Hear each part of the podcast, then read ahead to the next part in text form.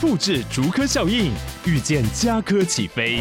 嘉义花园造镇新案 AI 世界城隆重登场，马上把握与嘉科最近的距离。嘉义科学园区、无人机产业聚落、华泰名品城打造高铁 Outlet、故宫南院、长庚医院县府生活圈 AI 世界城2到3房抢先预约0537175555。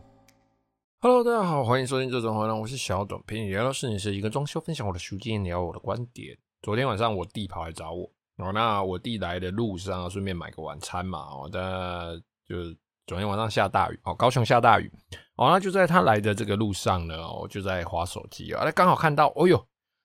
有一款泡面昨天我有 po 在我的这个 IG 跟这个粉丝团上面，那。这个就是这个金车汉堡的蚵仔味细面就昨天刚好看到我有加入一个这个社团在脸书上面一个社团叫做泡面公社，你知道脸书上面有各种奇奇怪怪乱七八糟的社团，但总之呢我自己其实是一个算是蛮爱吃泡面的人就泡面就方便嘛，快速，然后可以自己加一些乱七八糟的东西，比如说加个和牛，加个很厉害的虾子，但或者是加一些比如说很酷的罐头，牛肉罐头等等鹿肉罐头，反正就随便你就泡面可以自己弄，那我自己都会想一下说这个泡面这个口味应该要搭什么东西搭什么东西这样。好，话说回来总之呢这个金车的这个汉堡蚵仔味细面算是我跟我弟我们小时候妈妈都会买给我们吃嘛那因为它算是以我有记忆来了，它算是一个蛮有算是蛮前沿的这种杯面，在台湾就是算是蛮前沿的这种杯面的制造商的。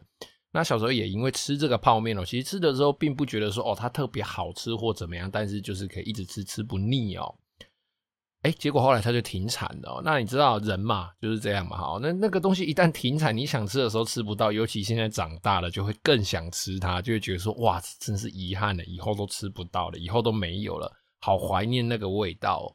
那我弟昨天来找我之前，我就看到说妈这个东西复出了就是这个金车有又要再次生产，然后呢有在这个全联先跑就是先铺货那我们就在脸书上或者是在那个 PT 上面就稍微有滑到说居然有人买到了有人买到9月7号的晚上有人买到了。二话不说跟我弟这个吃完晚餐之后，我们两个带着我老婆还有我妹，我们就在这个高雄市区的全联一直跑一直找找蛮多间的都找不到那个时候很气呢真的是很气呢就是连泡面他妈都要给我搞南北差异因为后来就是稍微查证一下，发现有买到的大部分都是比较偏北边的，比较偏北台湾的这个全联我想说是不是因为这样铺货铺不下来，所以这个泡面有一些铺货上有一些南北的差异我他妈连泡面也要这样搞。但反正后来我弟他回家的时候，他住比较北高雄他回家的时候就偶然经过某间全联，他想说进去看一下，就后来就让他找到了啦。那其实说这个泡面我们真的是硬要找，也不是说它是什么神面就是超好吃还是怎么样，其实就是那个口味。真的特别好吃吗？也没有。那你说有什么泡面跟它很像或者是一模一样吗？其实也没有。吃的应该是一种情怀啦，还有就是停产的时候，就是停产很久嘛，那停产的时候那种想吃的那种欲望还有它的大小，其实我觉得就拿来当宵夜或是嘴馋的时候，下午吃个点心，我觉得是刚好啦。算是分享一下昨天贴的那个文章就昨天真的是跟我弟蛮气的算是开玩笑的那种气啦。好了，那我们来进入这个装修的话题今天我们来聊一些客厅相关的，比如说家具，比如说柜体，或者是一些做法，它的做法有什么样子的重点那我们一个一个来聊就是我们应该做装修摆好之后，或者是动线摆好之后，我们应该要去关心这个家具这个配置，或者是这个柜体这个墙面或者甚至是这个冷气的包帘，我们应该去关心它的什么地方而不是说这个东西我不喜欢，你不喜欢在哪里你要讲嘛或者是说我觉得设计这样子怪怪的那我们设计师在那边想说那怪怪的到底是哪里怪怪的我今天就来提一下说我们这些东西它有几个重点，我们应该看它的哪里第一个我们来看一下沙发那沙发其实形式有非常多种嘛，有单人啊，有双人、三人、四人、五人啊 ，L 型啊，这非常多种。那连皮的部分也非常非常多种嘛。那材质的部分我们暂且不谈哦。大部分的人沙发现在在买，因为现在的房型大部分都是两房三房居多齁。那当然我们有一些比较大坪数的可能会做到海湾型，或者是一些比较大型巨型的沙发，一个沙发可能拆成5-6座都还搬不上来的那一种。那我们的沙发呢，一般来说单人的沙发大概我们在抓尺寸都是抓90公分乘90公分占地的面积那双人以上的沙发呢，至少都要150公分宽深度的话大概也都是8-90公分因为台湾人体型稍微相较于欧美人士，台湾人的体型比较娇小一点，所以我们的沙发都会做的稍微比较浅一点，大概都会做 80-85 那比较欧美尺寸的沙发有的会做到 90-100-105-110 都有。我们在选沙发的时候，现在非常流行 L 型沙发嘛，很多人家里都会做但是其实呢 L 型沙发是有分的虽然说它外表看起来都是 L 型，但是有的是正确的 L 型沙发，它这个椅背怎么分啊这个椅背它是会延伸到 L 型的另外短边的那一边，就是你转弯的那一边，它的椅背是会延伸过去的这种才算是我们一般来说算是比较正确的 L 型沙发。那现在因为房型大小的关系其实大部分人买的 L 型沙发都是一个一字型沙发，再加上一颗卡椅一个脚椅啦或者是说它只是一个坐垫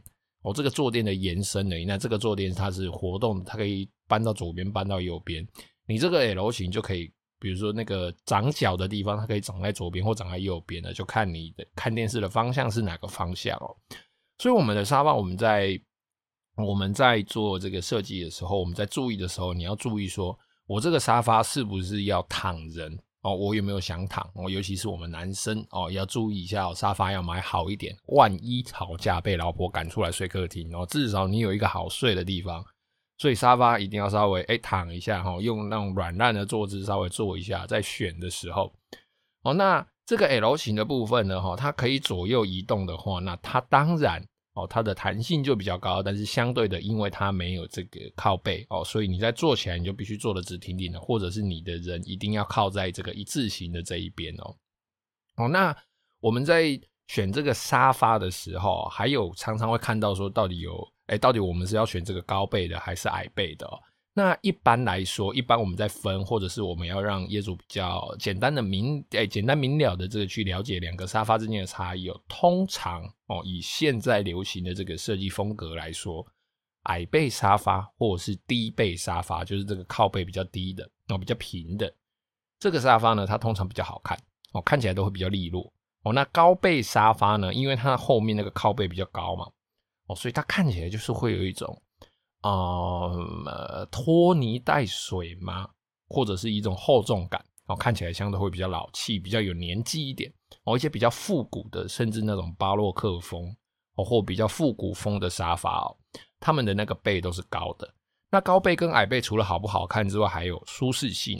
通常高背的沙发坐起来都会比较舒适一点，因为你整个背都可以靠在上面嘛那这个东西在选，你就必须要依照你的坐姿，你个人的使用习惯下去做决定了那你要美观，或者是说你要舒服这个时候就要做一点取舍了。那当然有没有折中的方式有有一些低背沙发它会出一些套件就是它可以在它的这个低背上面做一些扩充，插一些靠背板那你的这个低背沙发它就会变成高背沙发，你会多一个靠背板可以靠人坐到哪里那一块是活动的，你就可以移动到哪里。当然使用上会相对麻烦一点，但是我们在用的时候就会比较有弹性嘛，比较轻松嘛或者是有一些低背沙发它的这个椅背是做可折的那当然像现在有很多可以躺的活动的甚至你坐一人坐的这个方向它的这个沙发电动沙发就可以把你的脚抬起来，然后人躺下去但是你选这种沙发的时候呢，你还要注意的是你的沙发到电视的距离你中间这一段够不够，你人要走路，你还要摆茶几那茶几跟沙发中间还要有一段这个空间就是闪脚走路的这个空间那你的电视柜、电视墙也需要占一段空间，那你这个沙发往下躺的时候，其实它会吃掉一点空间哦。哦，通常从沙发背到墙壁，有的都要距离到30公分以上哦。所以你在选这种沙发的时候，要注意一下你家的客厅的这个深度、宽度是不是足够。你放这个沙发，它伸展开来的时候，是不是会去打到你的桌子啊，或者是打到后面的墙壁，或者甚至它是没有办法整个伸展开来的？还是说你要伸展，你就要搬桌子哦？这都非常非常麻烦哦。所以在设计的时候就要注意一下这些问题哦。那再来就是宽度哦。宽度通常我们在抓沙发，一个人我们大概都会抓75到80公分哦，一般大概70公斤左右的男性哦，一般成年男性哦。那如果说你是大只一点哦，像我们有的业主看起来不胖，但是他看起来就很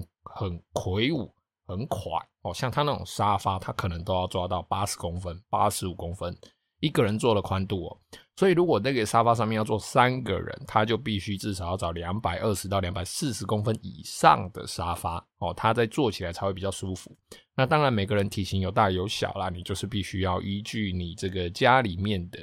使用成员哦，或使用这个沙发的成员来做这个沙发长度的这个调整。那一般市面上常见的尺度大概就是180公分、150公分、210、220哦、240哦、260、270、300、310、320哦，都是公分啊、哦。沙发大概就这几种宽度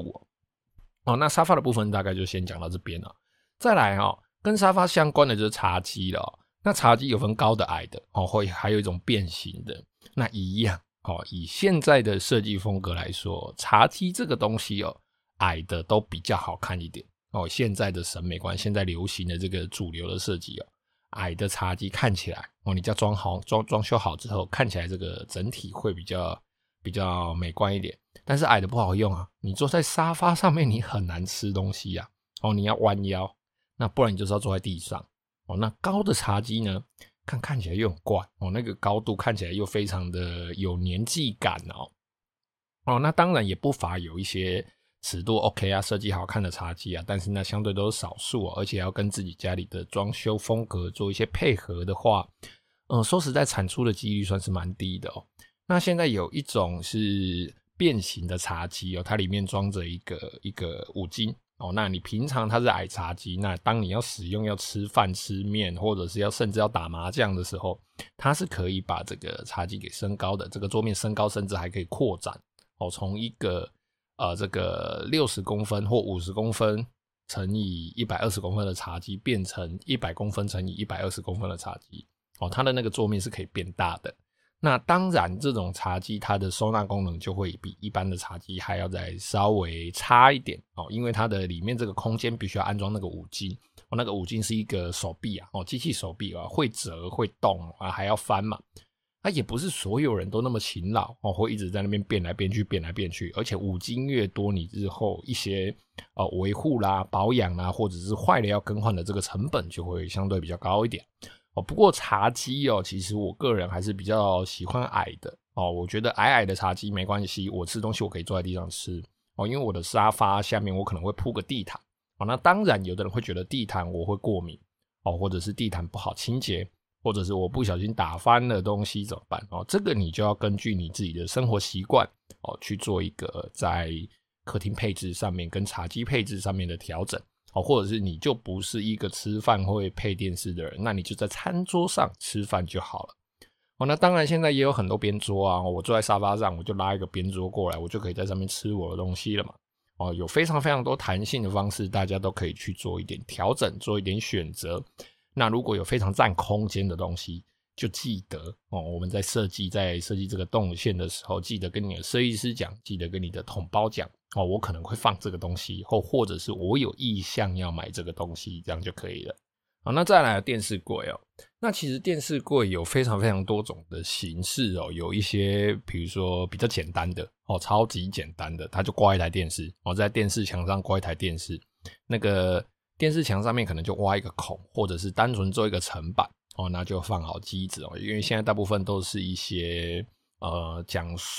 通俗一点的机上盒啦哦，其实就是一些 TV 盒子哦，就是一个系统性的盒子，接个 HDMI 或者是接个电源线就可以用了，甚至哦，有的电视就已经直接内建了嘛。我们现在很多智慧型电视哦 ，Netflix 啊，或者是 YouTube 等等之类 ，Apple TV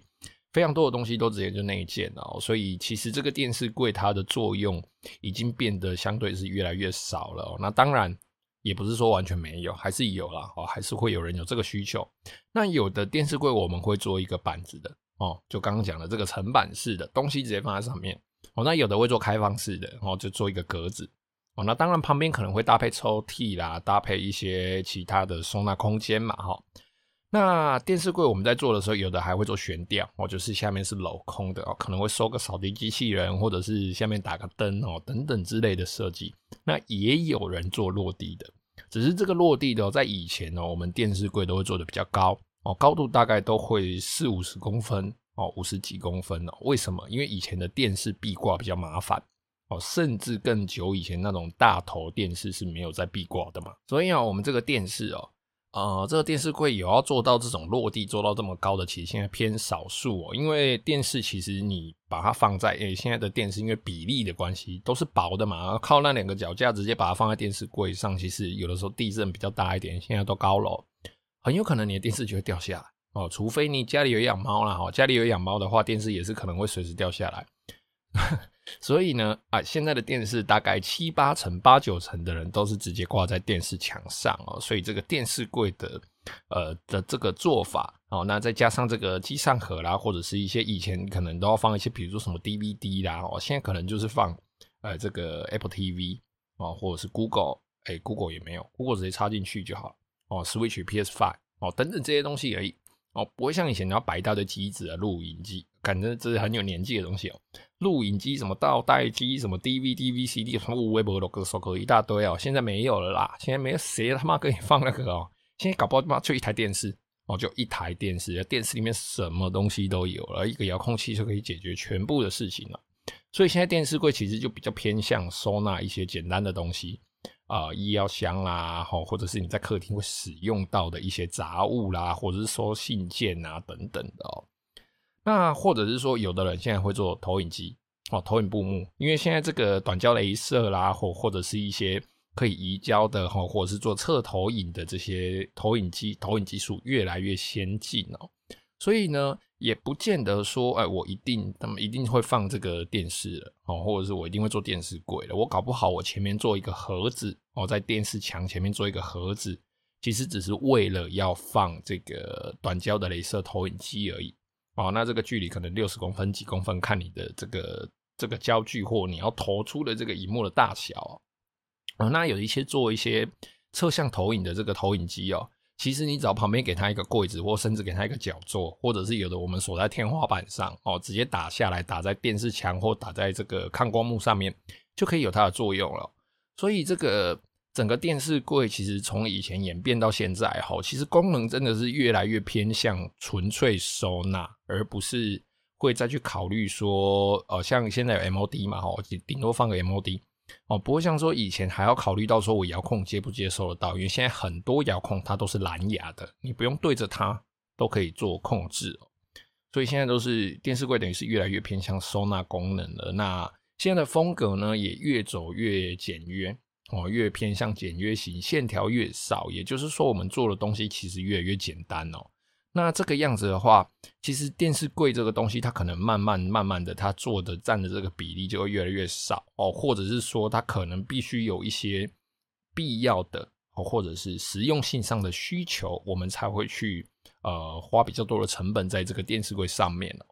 那再来哦，我们刚一直讲到还有另外一个跟电视柜搭配的东西叫电视墙哦。那电视墙呢，有的人觉得说我不用做啊，我怎么就那个架子锁在原来的墙壁上就可以啦哦，我干嘛一定要做电视墙啊？没错哦，其实电视墙呢，我们一般在做，如果说你家里的装修并不是有很高的预算的话，有的时候其实我们不见得会建议做电视墙哦。但是做电视墙有几个好处啦哦，第一个哦，因为我们电视墙旁边的电器类哦，旁边的这些电器类哦，刚刚我提到的那些游戏机啦哦，或者是 MOD 啦等等的这些电视相关的收视相关的这些机器，它都需要电源哦，那你也不可能就妈插一大堆这个延长线嘛哦，这看起来会非常非常的乱。那如果说你在装修的时候呢，你又没有打墙壁打了很多哦，那这个电视墙呢，其实它在做的时候，它就可以起到其中一个作用哦，就是我们对于插座的这个串联分配哦，我们就可以多做几个插座出来。那你那个管线也不用打墙壁哦，你就包在电视墙里面就可以了。那再来第二个哦，电视哦连接到你的这个机器哦，比如说 Switch 好了，你连接到 Switch， 你要有一条这个 HDMI 线嘛，好、哦，那你有这一条 HDMI 线，它线就挂在那边啦。哎呀，看起来不好看哦，有一些人就是有一点心理上的就有强迫症啊、哦。或者是说他觉得看起来就是要干干净净的、哦、那有一条 HDMI 线在那边勉强忍耐一下， MOD 有一条，哎呀 PS5 有一条，哇靠，那个 Apple TV 有一条，干生气、哦、太多条了、哦、你会 一大堆线一大串线、哦、所以我们在做这个电视墙的时候呢，我们都会做一个线槽、哦、或称猫道。简单来说呢，它就是利用我们这个电视墙跟原来做电视墙的这个墙面中间的空间，我们去做一个通道、哦、那通道的两侧、哦、会有一个孔洞，那这个孔洞当然是依照各位的需求去做尺寸的调整、哦、那每个人都有每个人习惯的方式，5公分乘10公分，或者是有一些专用的这个线槽孔盖、哦、8公分的啦、哦、或者是什么 4.5 公分的，随便，反正就是开一个孔、哦、我的线可以从这个孔里面丢进去，这个线就会跑到下面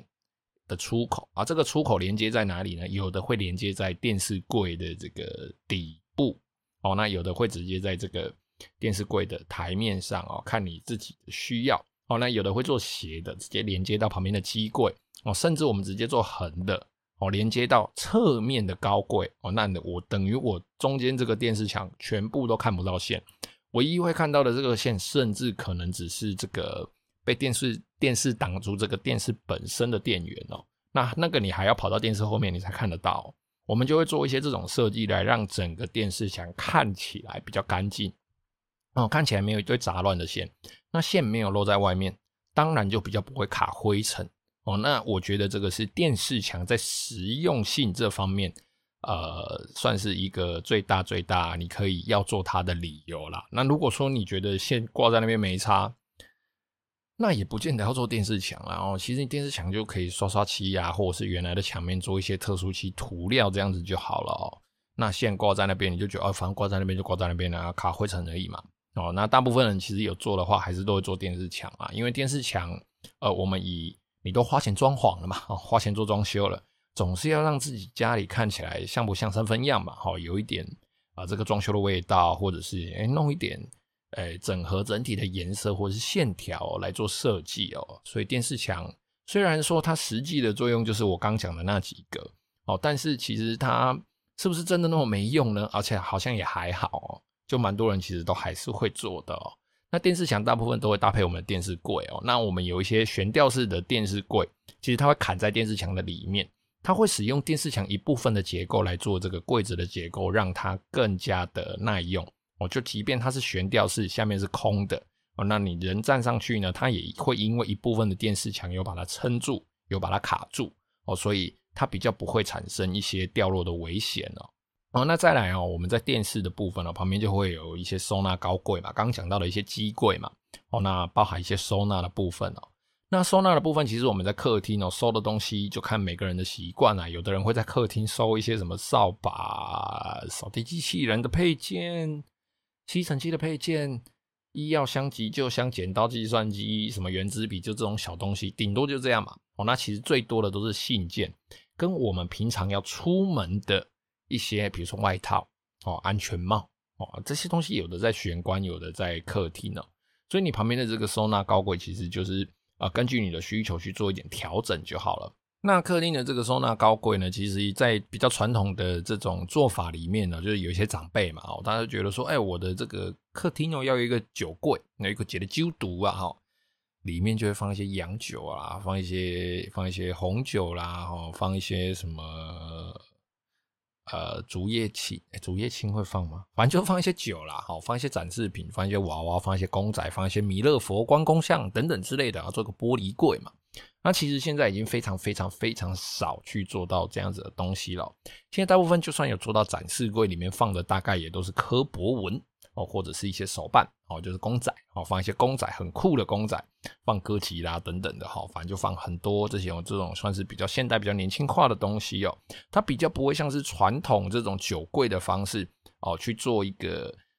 这种设计了，因为传统的酒柜不管是在比例上或者是在使用功能上都算是比较限制比较单一哦。那种展示方式呢，其实如果你真的是有在喝酒有在收藏酒的人也知道，我们一般在做酒柜虽然说现在的灯具都是 LED 灯以前里面都会装那个沥金灯管那个灯打开非常非常的热就以前这个投射灯其实我们有在喝酒的人都知道说，其实你这种热跟灯对于你放在里面的这个酒品，其实它都多多少少会产生一些不好的影响所以现在大部分都已经不会用这种方式来收藏我的酒品了那通常真的是有的话也是摆出来给人家看那个酒搞不好也不会喝或者是会这样放的人他也不见得喝得懂吧有一部分的人是这个样子好，总之我们整个客厅大致上做的一些我们在平面上在我们人摸得到的地方大概就是这样。另外就是一些像是冷气机我们应该怎么摆那冷气吹的方向那这个的话其实讲起来就更加的复杂一点因为冷气的部分可能你会是吊顶式或者是你会是做壁挂式，那有的可能会搭配全热交换器那总之呢，冷气之前一直讲嘛你就是你的这个回风的高度你只要有补足有给它足够的回风高度，那这个吹的方向你不要直接在你的头上直接真的吹下来打在你的脸上打在你的头上，其实这样子就好了那冷气的吨数要足够冷房能力要足够，其他的部分其实就是在设计上你就要根据你这个客厅它的梁柱的位置落水的这个冷气排水的位置你铜管要跑的位置去决定你客厅的这个冷气位置它应该摆什么样子的坐向摆什么样子的方向那这个吊顶式的冷气它吹的方向我的风管要不要分一只两只三只我该怎么分，那这个吹向该怎么分其实这个就要评估整体的设计去下去做一个调配做一个适当的这个设计才不会说在冷气装一装吹北练，不然就冷气装一装直接从你的脸上吹好啦，那这样聊一聊也是27分了好啦，那今天节目就先到这边有任何问题欢迎加入我的 IG 或是脸书搜寻这种坏让私讯我，也可以在 Apple Podcast 下面留下你的留言，我去吃泡面了，谢谢各位的收听，拜拜。